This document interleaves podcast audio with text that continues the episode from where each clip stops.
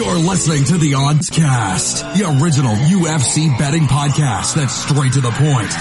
Hosted by leading MMA oddsmaker Nick Kalikas and MMA journalist Brian Heminger. They provide you the absolute best UFC betting info, picks, statistics, and analysis from the most respected authority in mixed martial arts betting. MMAoddsbreaker.com. Don't place your wagers without us.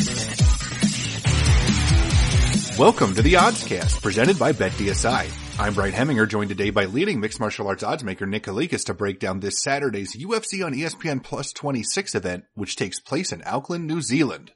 If you're unfamiliar with our format, Nick and I will break down the fight card from top to bottom, providing extensive analysis and a pick for each fight after doing our film study for the event.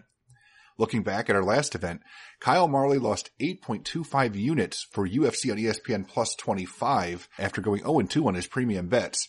Kyle's track record speaks for itself, however, and he'll be looking to bounce back with this event. He has his bets and fantasy MMA picks available now on MMAoddsbreaker.com. Back to the present. UFC on ESPN Plus 26 features a 12 fight card in total and will be aired exclusively on ESPN Plus this Saturday night. Let's dive right in. Now, kicking off the fight card is a women's flyweight contest between Shana Dobson, who is three and three, and Priscilla Cachoeira, who is eight and three. Now, Nick, where did this fight open, and how has the public shifted things so far? A couple quick shout outs before we get rolling here, of course. Head over to betdsi.eu. That's our sponsored sports book. That's where I'll be quoting the updated lines from. So make sure you check them out. Much love for BetDSI. Also, head over to MMAoddsbreaker.com and check out our premium picks tab. As Brian just mentioned, Kyle Marley does have his premium picks and DraftKings analysis available right now, and it's definitely worth checking out. I know Kyle had a bump in the road last couple weeks, but it happens. I mean, the betting game, as most of you guys that are listening know, it's it's not an easy one, but long term, it's where it's at, and overall, his track record speaks for itself. So make sure you head over to Big Marley Three, check out MMAoddsbreaker.com on the premium picks tab and buy his packages. He's due for a bounce back win for sure. And getting right into the fight. I mean, this is another awesome fight to start off the cards because we should have fireworks in this ladies bout. I mean, Cachoeira, she opened minus 170, Dobson plus 140, and right now looking over at BetDSI, we're seeing Dobson at minus 204, Cachoeira's at plus 168. So basically the line flipped and uh, you know more action coming in Dobson's way, which was right. If you guys hopped on Dobson at the plus money, I totally get it. This is going to be, like I said, a fun fight, really, because both these ladies like to stand and bang. Both of these ladies bring it. Both of them have power, and both of them are still developing and a little bit raw. So it's going to be, I don't want to say a slop fest, but there's definitely going to be times where this fight probably gets wild. Um, I think more than likely it's going to stand up, stay up on the feet. Cachoeira does have, I think, overall better mixed martial arts game than Dobson, but I think Dobson's athleticism, her size, her ability to probably keep this upright more times than not is going to win her the fight because I think she will land a little bit more frequently, more often on Cachoeira and utilize her striking advantage, which should be like a, a firefight, should be close, but I still think Dobson wins this fight that way. So not one I'm confident in, especially at the line now. I would not lay the chalk on Dobson at, at minus 200. I think people were kind of underestimating Cachoeira a little bit, but again, those of you guys that hopped on that plus money, I mean, it was a no brainer for sure. She should be a slight favorite now, but again, am I willing to lay two to one? I don't think so. At this point, it's probably a pass for me. So my pick is Dobson. And I'm going to go on Dobson as well. Uh, Cachoeira's UFC debut, she got absolutely murked by Valentina Shevchenko. And it really hasn't gone anywhere better from there. I mean, she's faced lesser competition and she continues to lose decisions, uh, against, uh, Molly McCann and, uh, Luana Carolina.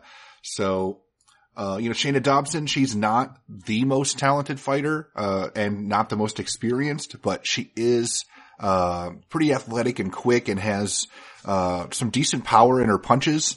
And I just feel like, um, is not going to be able to hang with her long term, especially, uh, coming in on short notice with a three fight losing streak. Her back's against the wall and that could give her a little extra motivation, but I do not think uh, she's going to be able to defeat Dobson. I just think Dobson's going to outpoint her on the feet, land the heavier shots, and potentially finish her along the way. So Dobson's going to be my pick. Now dropping down to the flyweight division. Now dropping down to the strawweight division, we have Loma Lookboonmee, who is four and one, taking on Angela Hill, who is eleven and seven. Now, Nick, what's the MMA odds makers perspective on this one? Hill open minus 180. The comeback on Lookboonmee at plus 140. And right now what we're seeing over at BetDSI is Hill minus 185. Lookboonmee is plus 153. So line margins have tightened up. Solid opening line. It's holding steady as we speak. And I think there will be some two-way action for sure continuing to flow into this fight. Obviously Lookboonmee is a very popular fighter that's just breaking into the UFC. A lot of people are starting to recognize her talent. I mean, she did have some hype before she entered the UFC and it's legit. I mean, she's looked outstanding. I know she edged out a split decision, competitive split decision, um, win in her first fight, but I mean, you could definitely see the talent is there. If anything, she's a little bit small for the weight class, unfortunately. So that is something that bothers me a little bit. She should be fighting at 105. Obviously, UFC doesn't have that division, so she's fighting at 115. So she is going to be undersized in most cases in this spot as well. But as far as pure skill set goes, Lookboonmee is definitely the better mixed martial artist overall than Hill. I mean, Hill has made a lot of leaps and improvements throughout her career from the Ultimate Fighter show, especially. She's become a true mixed martial artist. I like it. I mean, she's putting in the work. She's fighting, I believe, uh, this might be her sixth time in the last year or so. I forget exactly what it is. So she's taking this fight on short notice. She's a true fighter and uh, she loves the game. And obviously with her skill set, I mean, she's towards the top of the, the division all the time. I mean, she's right there. So this is a huge step up for Lookboonmee. She's going to be undersized a little bit, like I said, but I think overall the skill level's there and it's going to be a very competitive fight.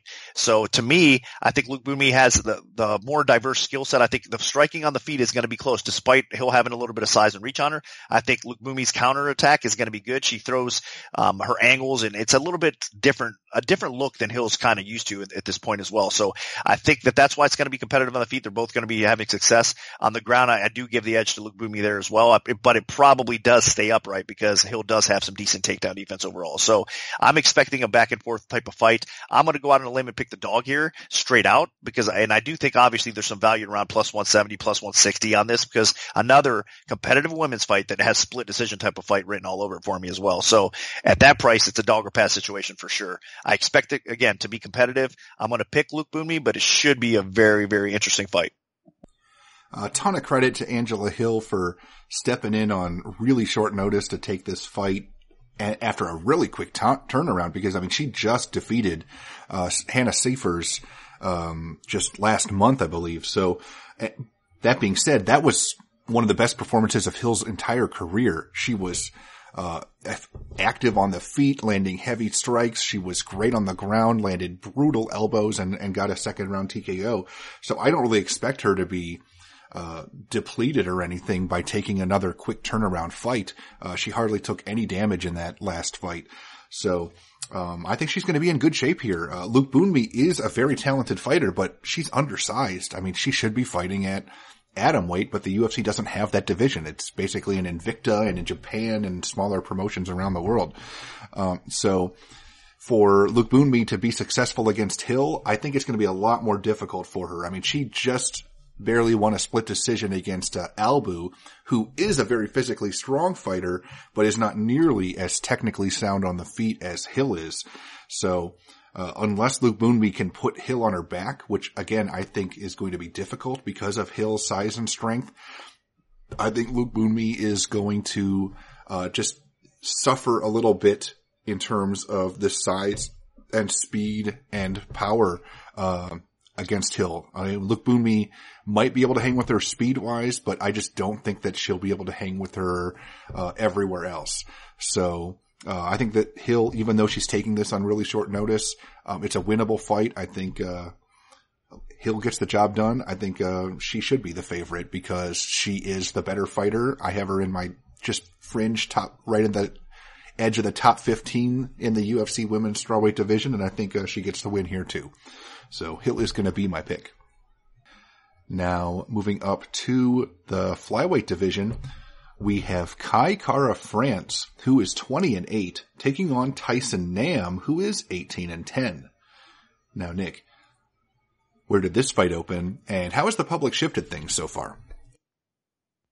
Kara France open minus 350, the comeback on Nam at plus 275. Right now, what we're seeing over at DSI is currently France minus 270, the comeback plus 215 on Nam as well. So line margins have tightened up people gobbled up that plus money, that plus 275, almost plus 300 on Nam early on, which again was a great way to go at that opening line because the value is there. this is going to be another competitive fight. I like France. Obviously, I think he definitely at this point of their careers, I think he's the better fighter. I, he's going to be undersized a little bit here. And Nam is kind of underrated. I mean, you know, he had some success early on outside of his UFC career, uh, getting some marquee wins, of course.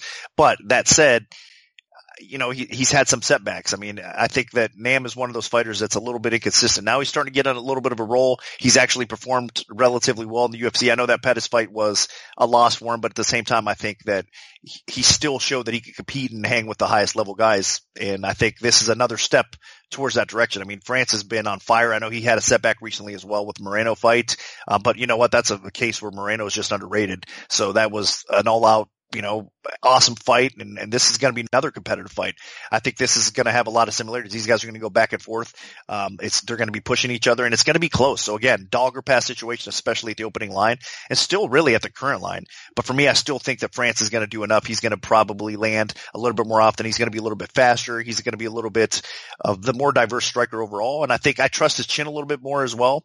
And I, again, I think that he, he has a lot of good momentum going for him at this point. point, And I think his confidence level, the gym, everything about him right now in this spot and the location just kind of adds up for him to kind of squeak by and, and, get a competitive but deserving win. So again, the betting window, I wouldn't lay it though. It's probably chuck, uh, a dog or pass situation.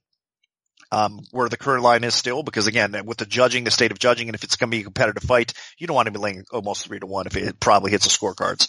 So this is going to be one of those crazy back and forth fights could possibly hit the scorecards. So don't lay three to one. I, I would probably stay away from it because I do think France wins. So my pick is Kara France to get it done. And I'm right with you on this one. Uh, Kara France is, I think, the more technically sound striker compared to Nam. Um, but Nam does make up for it with power. I mean, he has the ability to knock you out with his hands. He's knocked people out with head kicks. Uh, he's definitely a dangerous striker. My problem with him is he kind of tends to sit back and wait for that perfect counter strike opportunity. And if it doesn't come, he just ends up losing a decision. Um, he has scored some quality victories at both bantamweight and flyweight throughout his career, but um, it does also feel like most of the time when he's brought into major promotions to face talented fighters, he just doesn't quite get uh, the job done. So I think uh, Tyson Nam here He's going to have a puncher's chance or kicker's chance or however you want to say it because he hits really, really hard. And if he connects with something nasty, he could win by TKO. But if this goes to decision, and I do think it will, uh, I think France will just be the more active striker and will score more points over the course of the fight and win rounds. So the only way I see Nam winning rounds is if he drops France and can't finish him in two out of the three rounds or something. So uh, I think this goes to decision, and I favor France to win a decision. So France is my pick. Now moving up to the welterweight division, we have Callan Potter, who is 18 and 8, taking on Keenan Song, who is 15 and 5. Now, Nick, what's the MMA oddsmakers perspective on this one? Song open minus 285, the comeback on Potter plus 225. And right now what we're seeing is Song minus 217, the comeback on Potter plus 177. Interesting fight. I mean, you know, again, Potter's one of those guys that isn't really going to get a ton of respect from the betters, from the diehard fans out there overall, because he's just a, a one of those kind of solid journeymen that's a well-rounded fighter, tough, um, aggressive kind of grinding type of pace that he sets a lot of times. And again, he's got good experience. So you can't sleep on him. I mean, he's got underrated power a little bit. And again, that experience kind of carries a long way. And obviously he's bouncing, um, back off of a loss with a, his first career UFC win, which was very important, obviously, to get his confidence level back up. So he is at a good state right now mentally. And again, this guy's a grinder that's going to bring it, try to push the pace on Song, but you know, Song is a different beast though, I think. I, I, know that again, Potter had a little bit of success in his last fight against uh, Pitolo, but I think Song is honestly a level ahead of Pitolo at this point right now too. I think Song is a little bit more dangerous on the feet, even though again, coconut bombs has some power. I get that. And uh, Potter was able to survive that, but I still think Song's a little bit a different technically, technically speaking of a fighter. And I think Song's going to do enough damage along the way. Potter's not going to be able to grind him out. He's going to eat too much punishment. So I do like Song here. I think again, if Potter can survive it and, and make the scorecards, then it probably will get interesting and it might be a competitive fight. but I don't think it gets to that point. I think Song kind of snipes and picks him off. I think he is, again, the better striker. He's got a good enough takedown defense to keep this upright and make this, even if Potter tries to make this an ugly fight, I think he takes too much damage and Song probably gets him out of there. So my pick is Song to get it done. And again, at the betting line right now where it's at as well, I probably would avoid it, but I, at the same time, I would, wouldn't blame you guys if you're looking for a guy to throw in a parlay. Maybe Song is that guy right now. Because again, as the line creeps down a little bit, the value starts to show a little bit more on Song. So again, if you're looking for a guy to throw in a parlay, maybe go that route, but don't go crazy on this card. So the pick for me is Song. Uh, Song is probably not quite as well rounded as Potter, but he just hits way harder and Potter can get knocked out. Um, Potter did have a nice little performance there against Pitolo in his last fight, but I mean, he got blitzed by Jalin Turner. He just could not handle the heat there. And, uh, Keenan Song hits hard. He started his UFC career off with a pair of impressive TKO victories against both Bobby Nash and Hector Aldana. Uh, looked great in both of those fights. Now, obviously, those guys weren't super established UFC veterans or anything, but he had a nice bounce back performance in his last fight against Derek Krantz as well. So, you know, this is a guy that is dangerous, has a lot of power, and a lot of trust in his ability. And while I do think that Potter is the superior grappler, I just don't think he can get this fight to the ground and keep it there before he gets clipped, especially being a, a bit of an older fighter as well. So I'm going to side with Keenan Song. I think he doesn't just win, but I think he uh, picks up a knockout along the way. Now, sticking with the welterweight division, we have Jake Matthews, who's 15 and 4, taking on Emil Weber Meek, who is 9 and 4. Now, Nick, where did this fight open, and how has the public shifted things so far? Matthews open minus 240, Meek plus 190. And right now the current line is minus 217 Matthews to come back on Meek at plus 177. So line margins have tightened up a little bit more action coming in Meek's way you know what? I, I, get it. I understand the early action. I mean, Matthews is kind of a head scratcher to me. Meek is as well. I mean, I kind of feel bad for Meek. I guess I'll start with him a little bit first. I mean, the UFC threw him immediately into the wolves. I mean, he had that crazy fight with Jordan Mein in, in his debut. And then after that, though, they gave him Usman which obviously is the current welterweight champion, and then Fabiński in his last fight, which is another grinder. So they've been getting this guy grinded out basically. Now they're they're giving him Matthews, which has the capability of doing something similar as well. Now I believe that Matthews is out of the three we're just talked about. I mean, Usman is Usman. He's a champion. He's getting better. We saw the performance he had against Covington, so he is a complete fighter at this point and dangerous everywhere, obviously. But I still think, as far as a, a complete mixed martial artist, Matthews is probably one of the better people that Meek's going to face. I mean, since his UFC debut, because Matthews can hang with you on the feet. Obviously, he's got that wrestling and he's got some submissions to go along with it. So he has the complete package and, and you have to be careful in all areas with Matthews. But Meek's a strong guy. Again, he's been in there with some really good competition even before his UFC um, debut. He's kind of one of those you know, savvy vets that again is only getting better. He's strong. He does have a shot in the feet here. I think Matthews, he's a little bit chinny at times. We've seen that happen to him as well. And sometimes his fight IQ does let him down as well. And, and Meek's all heart. And again, he's got that raw power. Uh, he knows what to be prepared for here. I mean, the last couple fights, like I said, he's been getting grinded out, so he's been working that takedown defense for sure. So this is going to be an interesting fight. I'm leaning towards Matthews because he's clearly the better fighter, in my opinion. I mean, he has more ways to win this fight. I think he can win on the ground. He could win on the scorecards. I mean, possibly, obviously on the feet as well, even though Meek's a tough guy. But I think that, you know, Meek's, Meek's best path to, best path to victory is probably, um, landing on that chin of Matthews, putting him out, rocking him, and maybe even stealing cards that way if it does hit the scorecard. So I think that's how he wins if he wins it. Um, so there's more ways for Matthews to win. I get it. I'm going to pick Matthews, but again, at the current state where it's at right now, around two to one, Meek is a tough guy. He needs to bounce back, get a win here. It kind of is keeping me off it. The line is where, I mean, even though I'm leaning Matthews in this fight, I don't want to lay that kind of chalk either. Two to one, I think is a little bit too high. So I would probably avoid this fight as well. So my pick is Matthews to win and what should be a pretty interesting fight here as well. Yeah. And I think Matthews will win as well. He's, the more well-rounded of the two fighters. He mixes things up better. Um, he came from a, a, bit of a wrestling background and he's added more striking to his game and his striking has really come along. Obviously Matthew's problem, as Nick mentioned, is uh, he does not have a great chin. His durability has improved since moving up to welterweight. We really haven't seen him get hurt that bad in any fights at 175, 170 pounds, even though, you know, guys up there hit a little bit harder. Um, Matthew's biggest problem, honestly, is sometimes he just leaves his neck out there. Uh, and uh, gets caught like uh, against James Vick when he was just diving headfirst into a guillotine choke. So I think Matthews will be in decent shape here. Um, he's by far the better grappler compared to Meek. He's the better wrestler. Um, I think even he might be a little bit more of a technically sound boxer, but uh, Meek makes up for that with his power because uh, Matthews could definitely uh, get himself in trouble there. But uh, if as long as Matthews doesn't leave his neck out shooting for a takedown or get caught, I think Matthews can either outwork Meek for a decision, grind him out for a decision, maybe even take him down for a TKO or submission along the way. I just really like all the paths to victory for Matthews where in Meek's side, it really more relies on Matthews making a big mistake, which he has done before, but I trust him here, especially uh, this close to uh, his home country of Australia. So Matthews is going to be my pick. Now dropping down to the lightweight division, we have Jalin Turner, who is eight and five, taking on Josh Culibao, who is eight and zero.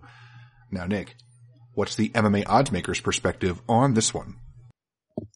Turner open minus 140, the comeback in Culibao, even money. And right now what we're seeing over at DSI is Turner minus 208, the comeback on Culibao at plus 172. So line margins have tightened up a little bit. More action coming in, obviously Turner's way. Culibao, the undefeated prospect, a little bit of hype, a little bit of buzz coming into this fight. I mean, he's definitely an undefeated fighter that has a lot of potential. I do like what I see. I mean, he has that kind of ability on the feet to to stand and make things uh, interesting because he does have some clean technique. He's got that killer instinct as well, has some power. So I do like what I see there. He also mixes things up with the takedown ability. He's got good ground and pound and he has good jiu-jitsu skills. So this guy is definitely somebody to keep an eye out for. But the problem for me here with uh, is that he is, you know, coming into this fight facing a much bigger opponent. He's fought at 145 before Culibao has, and I mean, Turner's a big dude. He's going to have some length. He's going to have that explosiveness in him as well, um, that, that, he has shown time and time again. And he's not an easy guy to kind of deal with. He's not an easy guy to take down and hold down either. So on the feet, this is going to get interesting because if you look at mean, even though he has some really effective striking and he has the ability to put people down, and if anything, Turner has showed that he, you know, can get hit, clipped, knocked out. So, I mean, Culibao, you cannot count Culibao out in that spot either, even on the feet, but Turner definitely has the advantage there. Again, a little bit more explosive. He's going to have that length and Culibao is hittable. So I do think that the early action on Turner's probably justified.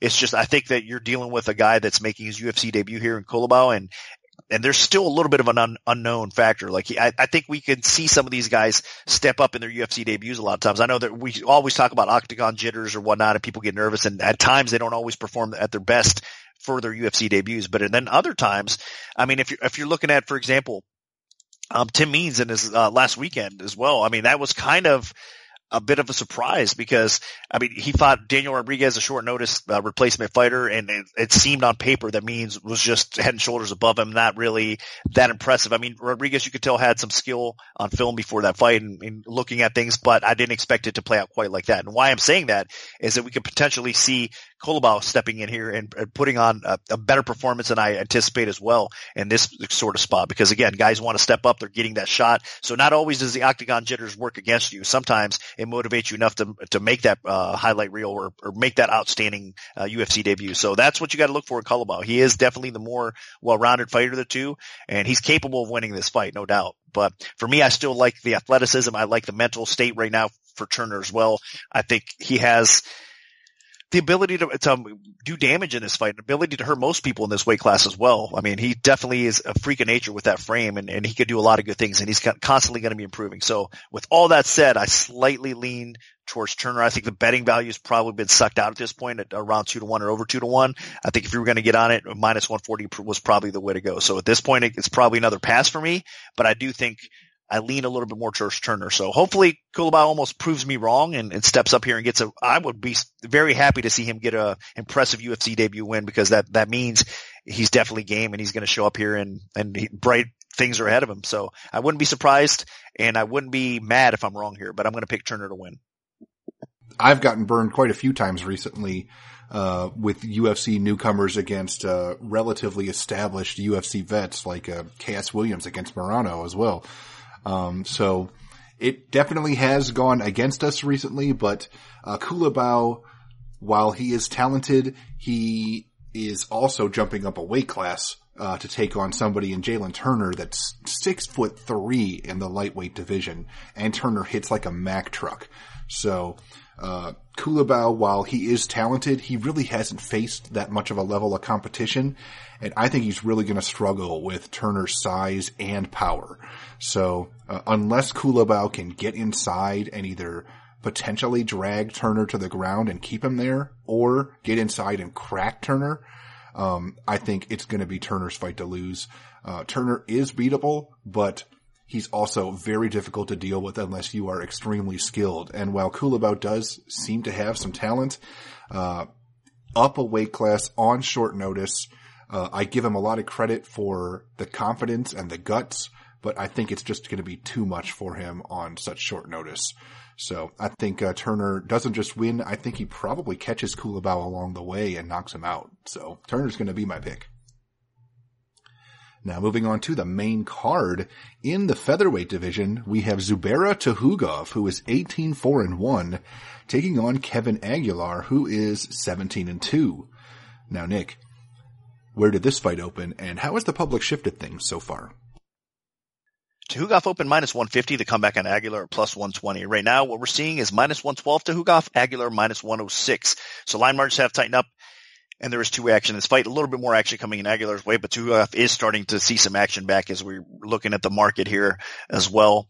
Um, this should be an interesting fight, close fight. Obviously, pick 'em for a reason. It is a pick 'em type of fight. Tukhugov, man, he has all the potential, all the skill, a lot of hype coming into the UFC, of course, and he has a well-rounded game overall. I mean, the guy definitely has some good striking. He's got some speed. He's got a little bit of power. He's got some wrestling. He's got good takedown defense, but he doesn't put it all together enough. And I think he's honestly been a little bit overrated. I mean, a lot of these Russian fighters come to UFC. We expect so much from them and they deliver most of the times.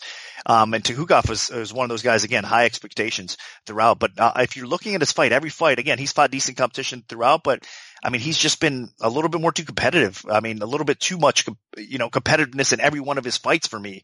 Um, he doesn't pull the trigger as often as he should.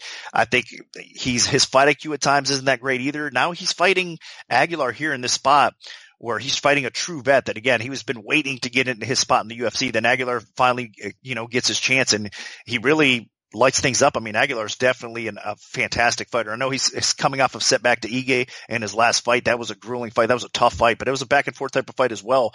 Um, but he did take some damage in that fight. So I think that kind of dropped his stock a little bit, but man, Ige is on a roll right now, an extreme roll. So I don't think that necessarily was a bad loss. And before that, if you look at Aguilar's um, resume and competition, the guy has definitely been on a roll himself. So there's a lot to like about Aguilar. I love his power. I love his demeanor. I love again his IQ. I love his toughness. He's got that takedown defense where you can't get him down and hold him down in most cases either. So uh, he's game, and I think he's going to probably end up winning this fight. So this, to me, is a spot where, I mean, if it hits the scorecards, it'll probably fairly close, you know, because both these guys are definitely going to be having a back and forth type of striking battle as well. But I just think Aguilar hedges him out probably on the cards. And if there is going to be a finish here, I actually think Aguilar has the potential to maybe land that power shot along the way.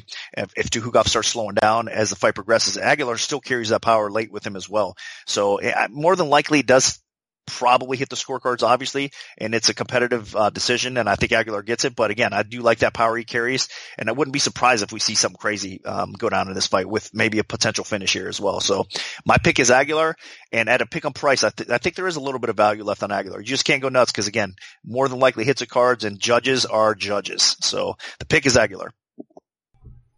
And I agree. Uh, is a guy with a, a lot of power, had quality knockout victories before his UFC run in LFA against Damon Jackson and Atan Lee. And then, uh, you know, he was lighting up people like Rick Glenn in the UFC, had a, another quality win over Enrique Barzola. So this is definitely a guy that I think has a, a decent opportunity to have a good run in the UFC. He just ran into Ige while Ige was on his meteoric rise, who he is now a top 15 fighter in my uh, rankings. So uh, this time around, uh, Tukhugov, like as Nick mentioned, is a guy that I just think's overrated. Um, he is extremely talented, but there's a difference between having talent and utilizing it. And it just doesn't feel like Tukhugov does enough in his fight. He doesn't push, uh, the pace. There's not really much of a tempo there. He does throw hard and he mixes things up, but it's just not enough activity. And unless he connects with something really nasty, then he usually ends up, uh, skirting the line and having really close fights and it happens time and time again. His last, I think, three fights are two split decisions and uh, and a draw. So there's just not that much I like about Tukhugov. Even though he's crazy talented, he just doesn't fight to his potential. So I think uh, as long as Aguilar, even though he might not quite be as talented as Tukhugov, as long as he's active and pushes a good tempo, I think he's going to outpoint Tukhugov along the way, and he hits hard enough that, as Nick mentioned, he could win by knockout, although I think that's pretty unlikely, as uh, most Dagestani fighters are tough as as nails. So I think uh, Aguilar just outworks Tukhugov over the course of three rounds and wins a, a close competitive decision. Now, moving up to the lightweight division, we have Magomed Mustafayev, who is 14 and 3, taking on Brad Riddell, who is 7 and 1. Now, Nick, what's the MMA odds maker's perspective on this one? Mustafayev open minus 425. The comeback on Riddell plus 325. And right now what we're seeing over at BetDSI, minus 149 for Mustafayev and the comeback on Riddell plus 124. So it went from plus 325 down to plus 124 crazy because Riddell should have now obviously ever opened at plus 325. I mean, basically what you have here is a striker versus striker matchup. And I, I guess that's a little bit unfair to say because Mustafayev is definitely um, one, again, a Russian fighter that has more than just his striking ability. I mean, he has the ability to take the fight to the floor as well, has good wrestling, has good takedown defense. So he's definitely the more well-rounded fighter of the two here. But Riddell overall has shown the ability, I think, to stuff takedowns pretty decent. He's not going to be an easy guy to control and get to the ground. So, and likely scenario here is that it probably plays out on the feet back and forth. And both these guys are outstanding strikers. They obviously have the ability to finish most, you know, competitors in their weight class. Mustafayev's man, that, that kick that he landed in his last fight, I mean, he just, he just destroyed Fiziev in his, you know, previous fight. So that tells you what kind of skill this guy has. I mean, he, he could just light you up quickly. I mean, you don't know what angle his kicks or his punches, he's very unorthodox and he delivers with speed and accuracy that, I mean, he could definitely do some damage. Now, Riddell, on the other hand, I think he's a little bit more of the technician here. I think he's a little bit more of the, overall solid striker here. I mean, he's got that kickboxing experience. Obviously, he's coming from a good camp in city uh, kickboxing as well, but I think he's a little bit more technically sound overall. I mean, he might not have that crazy unorthodox thrown at you, you know, skill set that Mustafayev, Mustafayev has, but he still, I think, is a little bit more defensively sound. And I think he's a little bit more, um, like I said, technically speaking, he can land the cleaner shots. Um, I think he is a little bit more accurate and he's not as wild. So that should bode well for him in this spot here as well. So I think overall, again, it's a back and forth type of fight, but Riddle, Riddell, I should say, excuse me, is able to keep this fight upright. And if, if he does, I think he can actually start to take over, and especially in round two, round three. I think Mustafayev, he, he hasn't really been tested in deep waters all that much, especially obviously in the UFC. So I do see a tendency for him to start slowing down a little bit at times. And I think Riddell can pick up the pace in round two, round three. Even if, if round one gets a little rough and Mustafayev does edge it out, I think round two starts to change complexion of this fight. And uh, by round three, I think Riddell could possibly get him out of there. So my pick is Riddell. It's a still a dog or pass situation. Obviously everybody hopped and took a, most of that value away, but this is a true pickup type of fight. So if you're getting any plus money at all on this fight, you probably want to go that way. So the pick for me is Riddell. And again, a little bit of value left on him as well. Yeah, this is a battle between two really talented lightweights and both of them feature fighters that are, uh, with their styles that have had a lot of success recently in the UFC with, you know, Mustafayev having that Dagestani background, just a wild man and, uh, Riddell coming from City Kickboxing, which has been one of the hottest gyms in the UFC in the past year. So it's extremely tough to pick against either side, but, um, while Riddell, I think, is the more composed striker, and if the uh, if the fight starts to slow down, I think that that actually would favor him.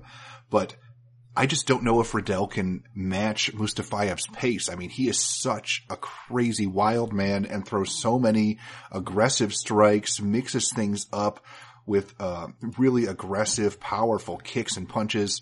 Um, he's just so entertaining to watch fight.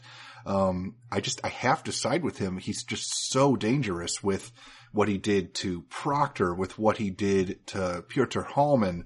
Um, with what he did to the other Nurmagomedov, uh, Abu uh, Bakar back in uh, the Sochi Star Cup. Um, and then obviously Fiziev. Uh, you know, this guy is uh, really, really dangerous, and I just don't know if Riddell can survive if he gets hit with something nasty. Um, if it goes to decision, which I just don't think it's going to, I would probably favor Riddell because uh, I do think Mustafayev would slow down a little bit before Riddell does.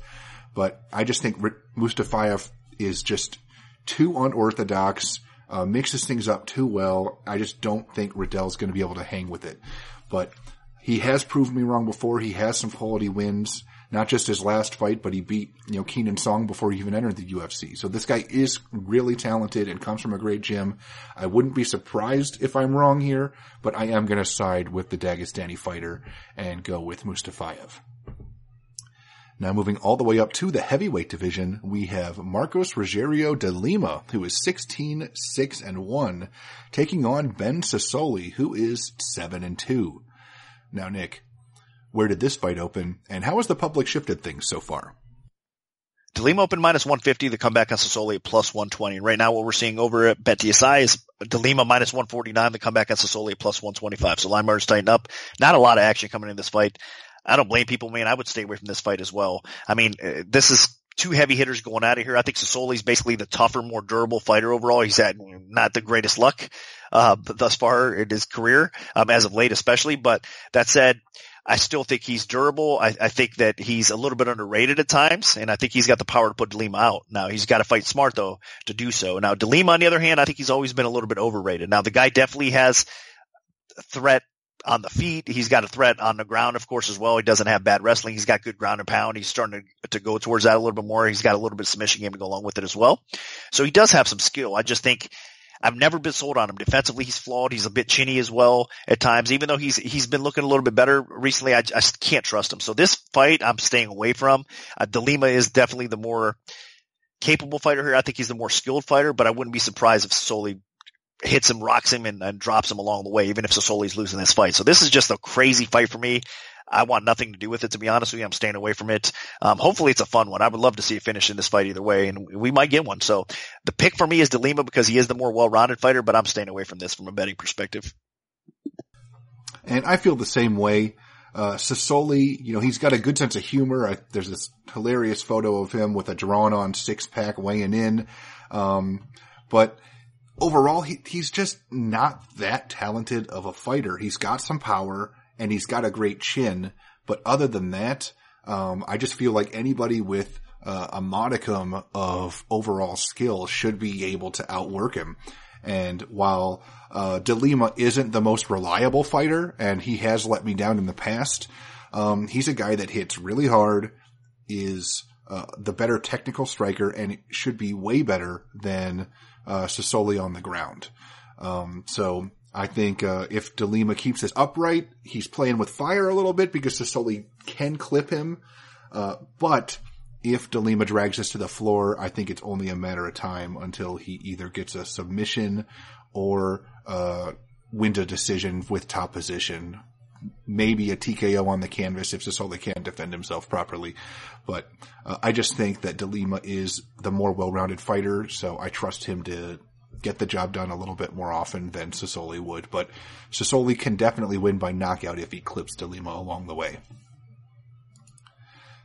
Now dropping all the way down to the strawweight division, we have Karolina Kowalkiewicz, who is 12 and 5, taking on Xiaonan Yan, who is 11 and 1. Now, Nick, what's the MMA oddsmakers perspective on this one? Yan open minus 180, the comeback of Kowalkiewicz plus 150. And right now what we're seeing over at Bet DSI is Yan minus 270, the comeback on Kowalkiewicz plus 216. So line margins have tightened up. All the early bettors hopping in on that value under two to one, just over two to one. Now we're seeing it, like I said, two and a half to one, almost creeping up towards three to one. Wasn't sure how this line was going to go, to be honest with you. I mean, because Kowalkiewicz obviously has a lot of Uh, you know, an established fan base, a, lot, a good track record. I know that she's kind of hit some rough spots overall, but still, Yan is one of those fighters that I think, other than the diehard fans, I mean, she might not be as well known. So again, interesting because when you you factor in hype and popularity, sometimes where the line's going to go, I could see it kind of realistically dropping under two to one again, or you know, creeping up to where it did. So interesting. That said, I think it's probably about right. I mean, if you want to look at momentum, I think Yan obviously has a lot of it right now. Kowalkiewicz, in my opinion, has kind of looked like a shell of herself. I mean, after after you get to the top at a certain point and you compete the best of your ability, and you're so close to winning that title, uh, and it's kind of a letdown. And uh, I mean, I think you kind of lose a little bit of something. You know, you lose that hunger, you lose that that edge that you have sometimes in training or to you know what to look forward to. And I think Kowalkiewicz is kind of battling through that a little bit. So Yan is the hungry fighter. She's the one that's kind of on the rise right now, getting some quality wins. She's the one that should have success here um, overall. Probably, obviously, picking uh, Kowalkiewicz apart on the feet a little bit, but I'm not as sold as everybody else is in this fight because Kowalkiewicz still has that ability in her. I mean, to fight at a high level, and if if she shows back up and we see a little bit of a glimpse of what we've seen in the past from her, this is going to be a very competitive fight. Um, but I, I can't really bank on that. I can't trust that either. Can obviously the the betters out there. That's why they came in on Yan at this point. So I do lean that way. I just, I mean, all the value has been extracted at this point. I would not lay almost close to three to one. So I'm going to pick Yan to win this fight in what should be an, a competitive, another competitive female, you know, fight that hits the scorecards. I mean, the judges are going to probably see a 29-28 type of decision for, um, for Yan. And I think that's probably the way it should play out. But again, not a confident one, especially when you're laying three to one. So I think Yan at this point should be the better fighter and she should get it done. So I would like to see her get this win and, and kind of continue to excel and move up the ladder a little bit as well and see what, what's next for her. So the pick is Yan and she probably should get it done. Yeah, Yan's coming off uh, the best win of her career against Angela Hill, and she looked great in that fight. Um, really, kind of almost coasted to uh, unanimous decision victory. Um, this time around, uh, she's definitely taking on the most experienced veteran, but of her career in Kowalkiewicz, but uh, she is also fighting uh, at the right time. Um, because Kowalkiewicz is struggling a little bit. Yes, she's on a three fight losing streak, but if you look at who uh, she's lost to, uh, Kowalkiewicz, I mean, in her MMA career has only lost to some of the best of the best. I mean, Joanna Jędrzejczyk, Claudia Gadelha, Jessica Andrade, um, Michelle Waterson, Alexa Grasso. I mean, three of those are either champions or title challengers, and two of them have been consistent uh, top contenders. Uh, I'd say Grasso loss was her worst loss, most recent, because that's been the less, the least established fighter that she's lost to. And, um, that honestly was a little bit telling. It looks like, uh, has lost a step. Uh, She's two fights away from having been knocked out pretty viciously against Jessica Andrade. And since then, you know, she got outstruck and uh, lost decisions relatively one-sided to, to, to Waterson and Grasso. So, um, I definitely feel like while Kowalkiewicz is still a talented fighter, um, her style is not really going to be that effective in this fight. Uh, Yan is faster. I think Jan might be a little bit more technically sound. She mixes things up a little bit better. Uh, does still push a pretty high tempo and has good boxing, but I just think Jan gets in there and out. She gets hit less often. Uh, Yan has a better chin. Um, so I just think when it's all said and done, Jan is going to be scoring more points and she's going to be convincing the judges to side with her. Um, Kowalkiewicz has a little bit of power. She has, you know, she dropped a uh, Jędrzejczyk when she fought her for the title, but, um, couldn't finish the job. So, uh, I'm going to side with Yan here. I just think she's got all the momentum and like I said, she's fighting, uh, Kowalkiewicz at the right time in her career. So, uh, Yan is going to be my pick. Now, moving on to the co-main event of the evening in the light heavyweight division, we have Jimmy Crute, who is 10 and 1, taking on Michael Oleksiejczuk, who is 14 and 3. Now, Nick, where did this fight open, and how has the public shifted things so far? Olasechek open minus 150, the comeback on Crute at plus 120. Right now, what we're seeing, minus 132, Olasechek, the comeback on Crute plus 110. So line margins have tightened up a little bit, two action coming in this fight. Man, this is an awesome fight, really, because it's a battle of, of what I think is, are two legit prospects. I mean, that's why I love seeing this at light heavyweight already because I mean one of these guys is definitely going to take a big step forward and the other is going to unfortunately have a setback here. And and both these guys kind of need to bounce back because they've had some I don't want to say ugly losses. I mean the crew fight Cirkunov, he was looking good there for a minute. I mean, it was kind of back and forth, and then he ended up getting uh, caught in that Peruvian necktie. So Cirkunov, that was just a slick submission. I don't think Olasechek is going to uh, end up getting Crute in a Peruvian necktie. So I think he's safe there in that spot. But that said, I mean, overall, Crute is one of those guys that's, I mean, he's he's aggressive at times. He has effective stand up. I mean, his boxing. I mean, some people can look at his uh, technique. Sometimes I think he's a little bit sloppy and maybe wild, and he definitely needs to tighten things up. Defensively, he is hittable. That's what I don't like about Crute as well. Um, defensively, I mean, he just, all fighters get hit, right? There's nothing you can do. I mean, at this level, especially, you're going to get clipped. And I know I say that from time to time, but I mean, if he just takes a little bit too much damage, he marks up a little bit as well. And against Olasechek, that is not a good spot to be in because Olasechek, I think, is basically a sniper. I mean, I think he has the cleaner technique. I think both these guys have enough power to put each other down, but I think overall, I like Olasechek striking again, defensively and offensively together. I think he's more of a complete uh, fighter. Now, the point here though is Crute, I think would try to exploit the ground game because I think Crute obviously has a better ground game than Olasechek. Um, and I think that he can try to get top position here, get some takedowns and maybe exploit Olasechek on the ground. Olasechek is not easy to keep down though. And again, I, I don't think Crute's going to be able to probably hold him there. But if Crute gets busy on the ground, lands some ground and pound, maybe gets position and looks for a submission, uh, that could be a possible way to win. But I think overall, this fight probably does stay up on the feet. And I think Ola Olasechek is a better striker and he edges this out. And I could see him obviously um, winning this fight by stoppage as well because Crute does again absorb a lot of punishment. Um, but again, it's another awesome fight because it should be competitive against two legit light heavyweight prospects. I just, it comes down to me. I trust Olasechek defensively a little bit more, and I think he has, he has enough offense to get this fight done as well. So the pick is Olasechek, but it should be a good fight, and I'm looking forward to it because I want to see how this one plays out. I think what really makes this compelling is this is a battle of two talented light heavyweights with a lot of power and potential who both ran into somebody that outgrappled them and submitted them in their last fight, which is relatively rare. Um, so both of these guys are uh, really good fighters, and I think uh, both can still be uh, potential uh, players in the light heavyweight division if they can get back on track. But as Nick said, I just think Oleg is a little bit more well-rounded. I think Crute actually is the better athlete of the two. I think he's going to be a little bit quicker. Um, he'll be able to dart in and out a little bit better. He might even have a, a better uh, shot with takedowns um, than Oleg but as long as Oleg Oleksiejczuk can keep this fight upright and force Crute into stand-up exchanges, I think Oleg Oleksiejczuk will win those exchanges. And while both men are powerful, as Nick said, uh, Oleksiejczuk is a little bit better defensively on the feet. I mean, he was able to withstand, uh, you know, a, a, really good striking attack in his UFC debut from uh, Khalil Rountree and then win the next two rounds. So, uh, I just think that uh, Oleksiejczuk can withstand what Crute is going to throw at him and then keep coming.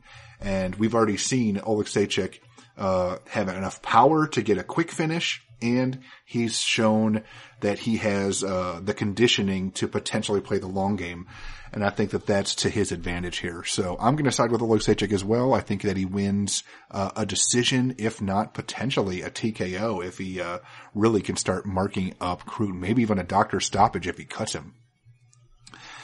Now, moving on to the main event of the evening in the lightweight division, we have Paul Felder, who is 17 and 4, taking on Dan Hooker, who is 19 and 8.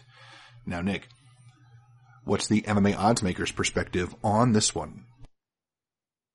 This fight opened exactly a pick 'em. Hooker minus 120, Felder minus 120. And right now what we're seeing over BetDSI is minus 159 for Hooker. The comeback on Felder currently plus 131. So line marks have tightened up more action coming in Hooker's way. at a pick 'em fight, I think that probably is exactly pick 'em fight. That is the way to go. Hey, you guys have been listening to the show. You know I've been riding Hooker here now for a little while. Um, the improvement that he's made throughout his career, I mean, from his UFC debut to now is, is remarkable. He's one of the I think most improved fighters that I've seen. I mean, he's got himself to the point where he's an elite fighter now. And I couldn't say that at the beginning of his UFC career. He was just an okay fighter, barely kind of, you know, getting into the UFC, making it to the UFC. So, but he's put the work in, of course, with a great camp, great team behind him, mental game, everything is coming together for Hooker. He's never been better and, and he deserves to be a slight favorite in this matchup here. But I think people are getting a little bit ahead of themselves with Felder. I think people are kind of disrespecting him a little bit too much here as well. Felder's a good fighter, man. I mean, he's always been a little bit underrated. Um, and I know that the rise of Hooker has been phenomenal recently, but Felder's been pretty steady. He's steady good. That's what I like about Felder. He, and mentally, um, he's always there as well. He he has that good, smart fight IQ. Obviously, he's doing some commentating as well. You can see that come out in the commentating. He does a great job with that. But I mean, that IQ that he has, I mean, he's smart. He knows how to game plan. He's got a good camp that's backing him as well. And this is probably going to be a striking affair. And if it is a striker versus striker contest, Felder can definitely hang with a lot of these strikers. I mean, he has a win over Barboza, which, I mean, if you, again, MMA math, you kind of have to throw out the window uh, in most cases. But if you look at it a little bit closer, I mean, Felder, again, coming off a win over Barboza, fought him a couple times. Hooker was doing well against Barboza, but then, I mean, that fight IQ and, and just how it turned into a firefight, he was just getting hit too much and it didn't work out well for him, obviously. So, I mean, you can see, again, throw the MMA math out the window, but I'm just telling you guys to respect Felder because, I mean, he could compete with the highest level fighters and, and Hooker is another one of those high level fighters. And, but this is going to be a lot closer, I think, that people are anticipating back and forth. So I think Hooker can edge him out. It's interesting to see if these guys, how they look in round four and round five, because I would like to see both these guys in deep waters and see how fresh they still are around four and round five. I'm not quite sold on either one as far as complete conditioning goes. Now both of them overall have decent cardio and, and I think are capable obviously of going five, but this is definitely a test and I would love to see this be a five round war and we get to see just a great fight that goes the distance here. That would be awesome, honestly. I think a lot of people would agree if it's a fun fight, go all five, you know. So unless obviously you have the under in this fight, then you're not going to agree so much. But I think it has that kind of potential though. It could be a five round war and one of the best fights of the year as well. So I'm going to lean a little bit more towards Hooker because I do think that right now where he's at, it's hard to not get on his bandwagon. But from a betting perspective, unlike most people out there, I'm, I'm going to stay away from it. Um, and I'm not going to hop on that hooker wagon in this fight. It's probably one that I'm going to sit back and avoid. Or if the line keeps on going crazy, I might actually have to put a little bit on uh, Felder if the line gets too ridiculous. But for me right now, I'm going to try to stay disciplined and probably stay away from it. I think Hooker edges it out slightly. And for the majority of the betters out there that are going Hooker's way, I mean, I think you might be a little concerned, especially as this fight progresses a little bit. I, I know you're going to be sweating this a little bit. So we'll see how it plays out. But my pick is Hooker, and I just hope it's an awesome fight. And I'm going to come in the other way. Um, as Nick mentioned, you know, Felder is a really savvy veteran. And I think what he has going for him here is he's tough as nails. I mean, he's moved up in weight and fought guys bigger and stronger than Hooker that hit just as hard, if not harder. And I don't know if I've ever even seen Paul Felder hurt in a fight other than when he broke his arm against Mike Perry. Um, you know, Felder's a guy that has tremendous, uh, striking, uh, ability, very, very well rounded, mixes things up with, uh, the feet, the hands, and I think really that's what he has going for him is he can push a good pace and he can mix things up. And as long as he avoids getting into just a pure boxing exchanges in the phone booth against somebody that hits so hard like Hooker, um, I think, uh, Felder's in a really good position. I did not expect Felder to hold his own so well with Barboza in the rematch after I watched Barboza outstrike him the, the first time. And, uh, while I still think that fight was competitive and potentially could have gone either way, uh, the fact that Felder was so competitive with someone with such elite striking ability like Barboza really impressed me. So, uh, against Hooker, um, realistically, what Hooker has going for him the best is his power. I mean, he just takes people out. Since moving up to light lightweight, he has destroyed most of his opponents. That being said, in his last fight, he earned a decision against Al Iaquinta, a guy that is uh, a very talented striker and has held his own against some of the best in the world. So uh, you do have to give uh, Hooker credit for being able to defeat somebody of that caliber by decision. So I think this fight's going to be crazy competitive. Um, if it goes to the ground, I actually favor Felder. Hooker does have some uh, ability on the canvas, but uh, Felder has really taken his ground game to the next level. I, I feel like if it goes to the canvas, Felder will have the the better submission ability. I think Felder's wrestling is right there, if not better than Hooker's. Um, and then in terms of conditioning, both guys have the ability to go three rounds fighting pretty hard. Um, it'll be interesting to see what happens if it goes to those championship rounds. I think Felder has more decision experience. His last uh, three fights have gone to decision. Hooker, on the other hand, has really only gone to decision a couple times. Um, most it was his most recent fight, but I just feel like uh, Felder has a little bit better conditioning. So I think the longer this fight goes, the better it is for Felder. I think it'll be tough for Felder to get a finish because Hooker is so tough. I mean, he took the kitchen sink against Barboza before they finally stopped the fight. And, uh, I think, uh, with the accuracy of Felder as well, that that could be something.